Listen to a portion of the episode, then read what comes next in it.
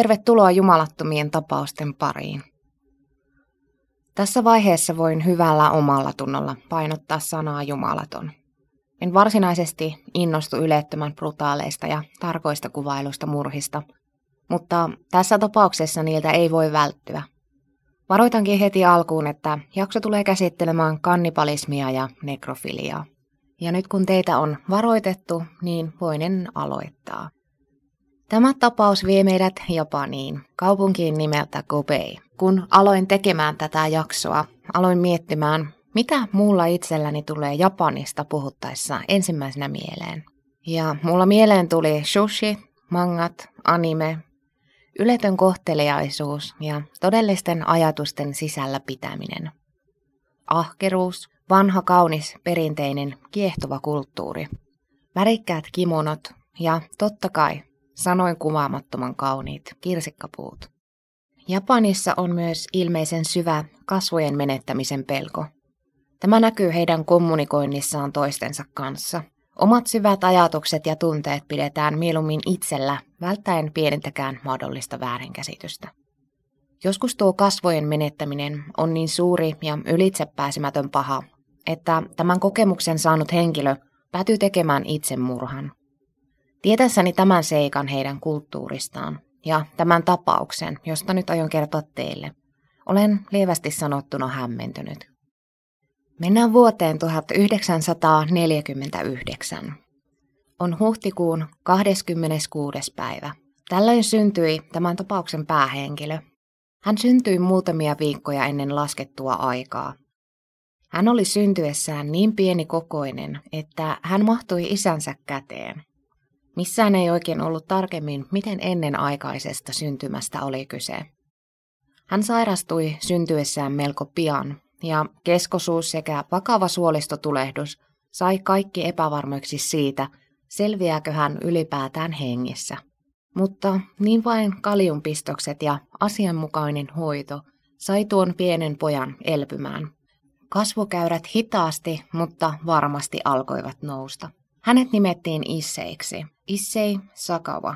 Tutkin tuota nimeä ja jos käsitin oikein, niin is tarkoittaa yhtä tai ainoaa ja sei tähteä tai kirkkautta. Oliko tuo nimi siis enne? Issein vanhemmat olivat hyvin toimeen tulevia. Hänen isänsä oli erittäin menestynyt bisnesmies, ja näiden tekojen aikaan hän olikin Tokiossa toimivan Kurita Water-tehtaan toimitusjohtaja. Issein isoisä oli japanilaisen suuren sanomalehden päätoimittaja. He olivat siis sinällään ilmeisen arvokkaita ja varakkaita henkilöitä omissa asemissaan. Issein lapsuus vaikutti lähteiden mukaan olevan täysin tavanomainen. Ainoa kuitenkin oli, että Issei koki olevansa jollakin tasolla ulkopuolinen lapsuudestaan asti. Heti lukemaan opittuaan hän uppoutui kirjoihin ja löysi niistä oman pakopaikkansa. Kirjoja hänellä olikin paljon. Issei kasvoi veljeensä kanssa ja he tykkäsivät usein leikkiä pihalla. He keksivät kaikkea mielikuvituksellisia pihapelejä ja heillä oli setä, jonka kanssa he leikkivät eräänlaista leikkiä. Tässä leikissä setä oli jättiläinen, joka jahtasi isseitä ja hänen veljiään. Jos hän sai lapsen kiinni, laittoi setä kuvitteellisesti aina kiinni saadun lapsen kiehuvaan pataan. Tässä ei sinällään ole mitään huolestuttavaa, mutta Isse on sanonut, että noista leikeistä on jollain tasolla lähtenyt hänen sairaaloinen kiinnostuksensa ihmislihaan ja haluun saada maistaa sitä. Kun Issei meni alaasteelle ja ihan alaasteen ensimmäisillä luokilla hän kertoi katselleensa jo luokkatovereitaan ja heidän reisiään sillä silmällä. Hän oli miettinyt, kuinka meheviltä heidän reitensä näyttävät ja mille ne mahtavat maistua. Hän itse oli aina todella pieni kokoinen. Hän koki alemuuden tunnetta tästä ja hänen jalkansa kuulema hänen itsensä mukaan muistuttivat lähinnä kahta lyijykynää. Aikuiseksi kasvettuaan hän oli hädintuskin 150 senttimetriä pitkä. Osassa lähteissä puhuttiin 145 senttimetristä. Osassa puhuttiin 150, eli suurin piirtein jotain tuolle välille. Hänestä löytyy muutamia kuvia, joissa tuo koko ero on selkeästi havaittavissa. Hänen vanhempansa olivat huolehtivaisia ja erityisesti isseitä kohtaan.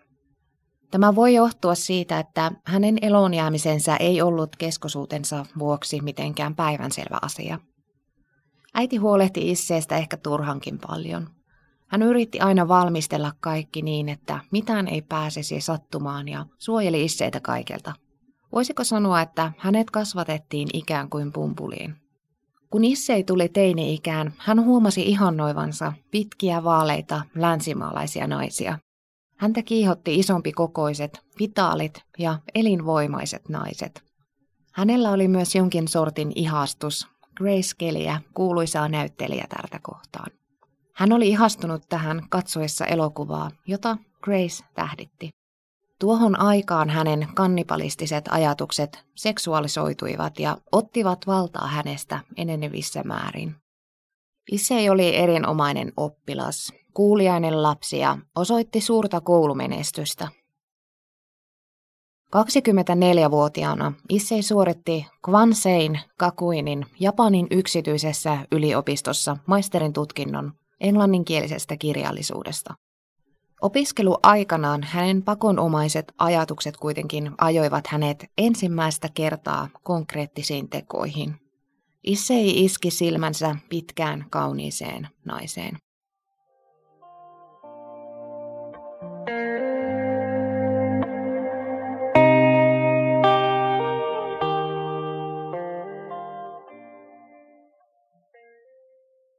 Issei nimittäin iski silmänsä pitkän huiskeaan, kauniiseen saksalaiseen naiseen. Pakkomiele meni lopulta niin pitkälle, että hän seurasi tätä naista ja eräänä yönä murtautui hänen asuntoon ikkunasta, naisen ollessa nukkumassa. Tämä nainen kuitenkin havahtui ja tästä Issei välittömästi säikähti ja pakeni paikalta. Nainen oli tunnistanut tuon huomattavan lyhyen opiskelutoverinsa ja ilmoitti poliisille. Poliisit syyttivät Isseitä raiskauksen yrityksestä, mutta Issein isä tuli rahallisella panostuksella väliin. Hän teki sopimuksen uhrin kanssa. Issei siis jäi vaille rangaistusta. Hän itse on haastattelussa kertonut, että hänen aikomuksenaan ei ollut tuolloin raiskata naista. Aikeina hänellä oli leikata palaa nukkuvan naisen pakarasta ja viedä se kotiin syötäväksi. Hänen ajatuksensa olivat tuossa vaiheessa jo täysin sairaita ja hän oli kävelevä aikapommi. Mennään vuoteen 1977. Issei oli tällöin 27-vuotias. Hän muutti Ranskaan ja siellä hän opiskeli yhdessä Pariisin arvostetuimmassa yliopistossa. Hän vapautui Pariisissa täysin.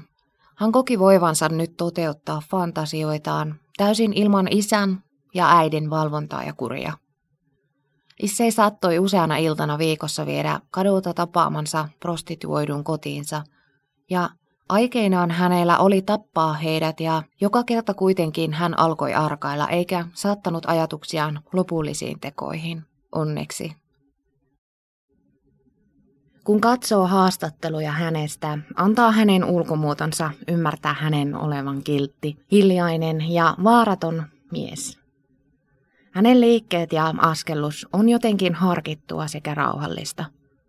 Uskon, että puhuttaessa hänen kanssaan ei hänestä varmasti kukaan voi päätellä, mitä hänen sairas mieli kätkee sisäänsä. Hänestä saa vakaan ja viisaan luottamusta herättävän vaikutelman. Opiskeltuaan neljä vuotta hän tutustui hollantilaiseen naiseen nimeltä Renee Hartevelt – Renee oli 178 senttimetriä pitkä, eli Isseitä huomattavasti pidempi. Issei tunsi välittömästi hänet tavattuaan samaa ihastusta ja ihailua mitä aiemminkin pitkiin vaaleisiin naisiin. Renee opiskeli ranskan kielestä kirjallisuutta tuossa samaisessa yliopistossa. He alkoivat tapailla luentojen ulkopuolella, mutta ei heidän suhteensa ollut mitenkään romanttinen tai seksuaalinen ainakaan Renein osalta. Heidän välinsä olivat ennemminkin lämpimät ja kunnioittavat. Isei alkoi pyytämään Reneitä luokseen sillä verukkeella, että hän maksaisi Reneille, jos hän voisi opettaa Isseille kieltä ja runeutta. He sopivat jopa pienestä maksusta, jonka Rene saisi vaivannäystä. Koko ajan Issein sisällä kuitenkin kuohusi ja hänen haaveensa ihmislihan syömisestä alkoivat hallita ajatuksia. Lopulta tulikin eräs ilta, kun hän jälleen oli sopinut Reneen kanssa opetustuokion. Rene saapui sovitusti paikalle ja yllättäen Issei avasi keskustelun heidän suhteensa laadusta ja tasosta. Hän kertoi Reneille kokevansa romanttisia tunteita tätä kohtaan ja tuomalla julkine tiedusteli hän epäsuorasti Renein tuntemuksia häntä kohtaan. Ystävällisesti ja ehkä yllättyneenä Rene kuitenkin ilmoitti pitävänsä isseistä vain ja ainoastaan platonisella, mutta ystävällisellä tasolla.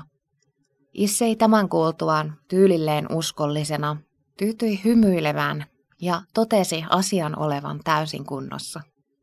Hän pyysi Reneitä lukemaan ääneen valitsemaansa kirjaa, laittoi nauhurin päälle ja haki aseen. Rene oli koko ajan selkä isseihin päin, eikä lukiessaan hänellä ollut aavistustakaan tilanteen todellisesta luonteesta. Issei osoitti Reneitä aseella ja ampui tätä suoraan kaulaan.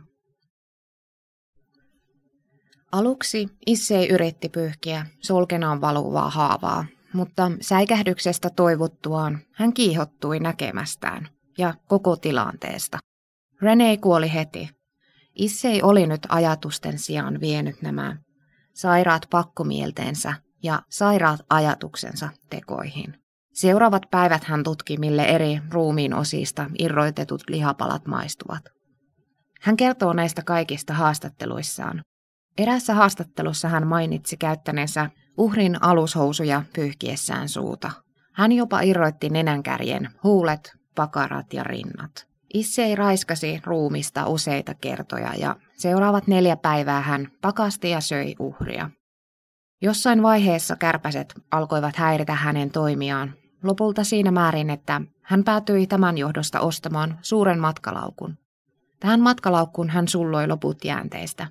Issei tilasi taksin ja ajoi syrjäiseen puistoon. Hän otti suuren matkalaukkunsa ja alkoi etsimään paikkaa, minne sen piilottaisi. Tätä tapahtumaa kuitenkin todisti pariskunta, jonka huomioon kiinnitti epämääräiseltä vaikuttanut hyvin pienikokoinen mies suuren matkalaukun kanssa. Issei myös huomasi heidät ja jätti paniikin omaisesti matkalaukun pusikkoon ja pakeni paikalta. Pariskunta soitti poliisit, jotka saivat lopulta jäljitettyä Issein, ja kun he menivät tämän asuntoon, oli näky järkyttävä. Jääkaappi ja pöydät olivat täynnä sitä itseään. Issei myönsi ja tunnusti tappaneensa Renein. Hän puhui tapahtumista ja teosta kuin se olisi jokin arkipäiväinen asia. Ei katumusta, ei häpeää. Hänestä ei oikeastaan näkynyt minkäänlaisia tunteita. Tässä vaiheessa on ainakin yksi huojentava asia. Nimittäin se, että hän jäi kiinni. Asiat eivät kuitenkaan mene kuten olettaa ja toivoa saattaa. Hänet vangittiin ja häntä haastatteli yhteensä kolme eri psykiatria.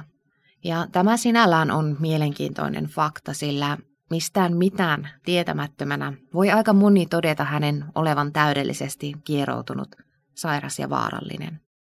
Hänet toimitettiin vankimielisairaalaan mutta oikeudenkäyntiä ei pystytty aloittamaan kahteen vuoteen. Ranskalainen tuomari Jean Louche piti häntä kykenemättömänä osallistumaan oikeudenkäyntiin. Ja kaksi vuotta vietettyään mielisairaalassa hänen isänsä ja isän lompakko kiiruhti hätiin. He palkkasivat kalliin asianajajan, joka mahdollisti Issein siirron Ranskasta Japaniin. Japanissa hän joutui suorilta vankimielisairaalaan ja siellä, kuten tapoihin kuuluu, tutkittiin Issei huolellisesti. Ranskasta ei kuitenkaan oikeudellisista syistä saatu toimitettua yhtään Issein asiakirjoja. Asiakirjoja, jotka olisivat kertoneet hänen mielenterveyden tilastaan ja mielensä maisemista. Japanilaiset mielenterveyden alan ammattilaiset eivät löytäneet Isseistä mitään vikaa. Kaikki oli kunnossa. Tämän lisäksi hän ei ollut syyllistynyt rikokseen Japanissa, joten lainsäädännöstä käsin katseltuna olisi rikos pitää häntä vangittuna Japanissa. Niinpä Issei asteli vapauteen vietettyään kolme päivää mielisairaalassa. Issei astelee edelleen vapaudessa, Tokion kaduilla. Hän teki muutaman kirjan, josta yhdestä tuli yksi Japanin myydyimmistä kirjoista. Hän jopa näytteli elokuvassa kannibaalia. Kyseessä oli purnu-elokuva ja toinen osapuoli ei tiennyt Issein taustasta mitään. Hänen ruoka-arvostelujaan voi lukea lehdistä, sillä hänet on palkattu ruokakriitikoksi. Lukuisat televisio-ohjelmat ovat haastatelleet häntä, ja voi sanoa hänen olevan julkisuuden henkilö maassaan. Hän, joka tappoi Renein. Ihmisen. Hän söi sen, raiskasi ja häpäisi ruumiin. Mä en suoraan sanottuna osaa oikein päättää, kumpi on raaempaa tai kumpi on kauempana ihmisyydestä. Nämä hänen teot vai se, kuinka hänen oma kansansa otti hänet vastaan teon jälkimainingeissa. Hän teki yhden järkyttävimmistä asioista, mitä ihmisenä voit ylipäätään tehdä. Hän oletettavasti oli henkisesti hyvin sairas ihminen. Ehkä jotenkuten voisin ymmärtää tämän, jos me elettäisiin jossain toisessa universumissa ja meidän aivokapasiteetti olisi planktonin tasolla. Mutta näistä tapahtumista on tasan 38 vuotta ja edelleen tämä mies elää vapaana ja rauhassa, lukunottamatta julkisuuden tuomia paineita.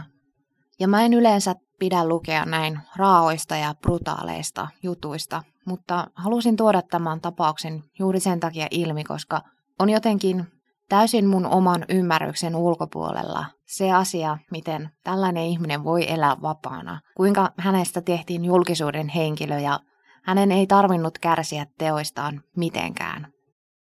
Kiitos, että kuuntelit jakson. Mulle voi tulla Instassa laittamaan viestiä tai Facebookissa. Sieltä löytää kanavan nimeltä Jumalaton. Kiitos ja kuulemiin.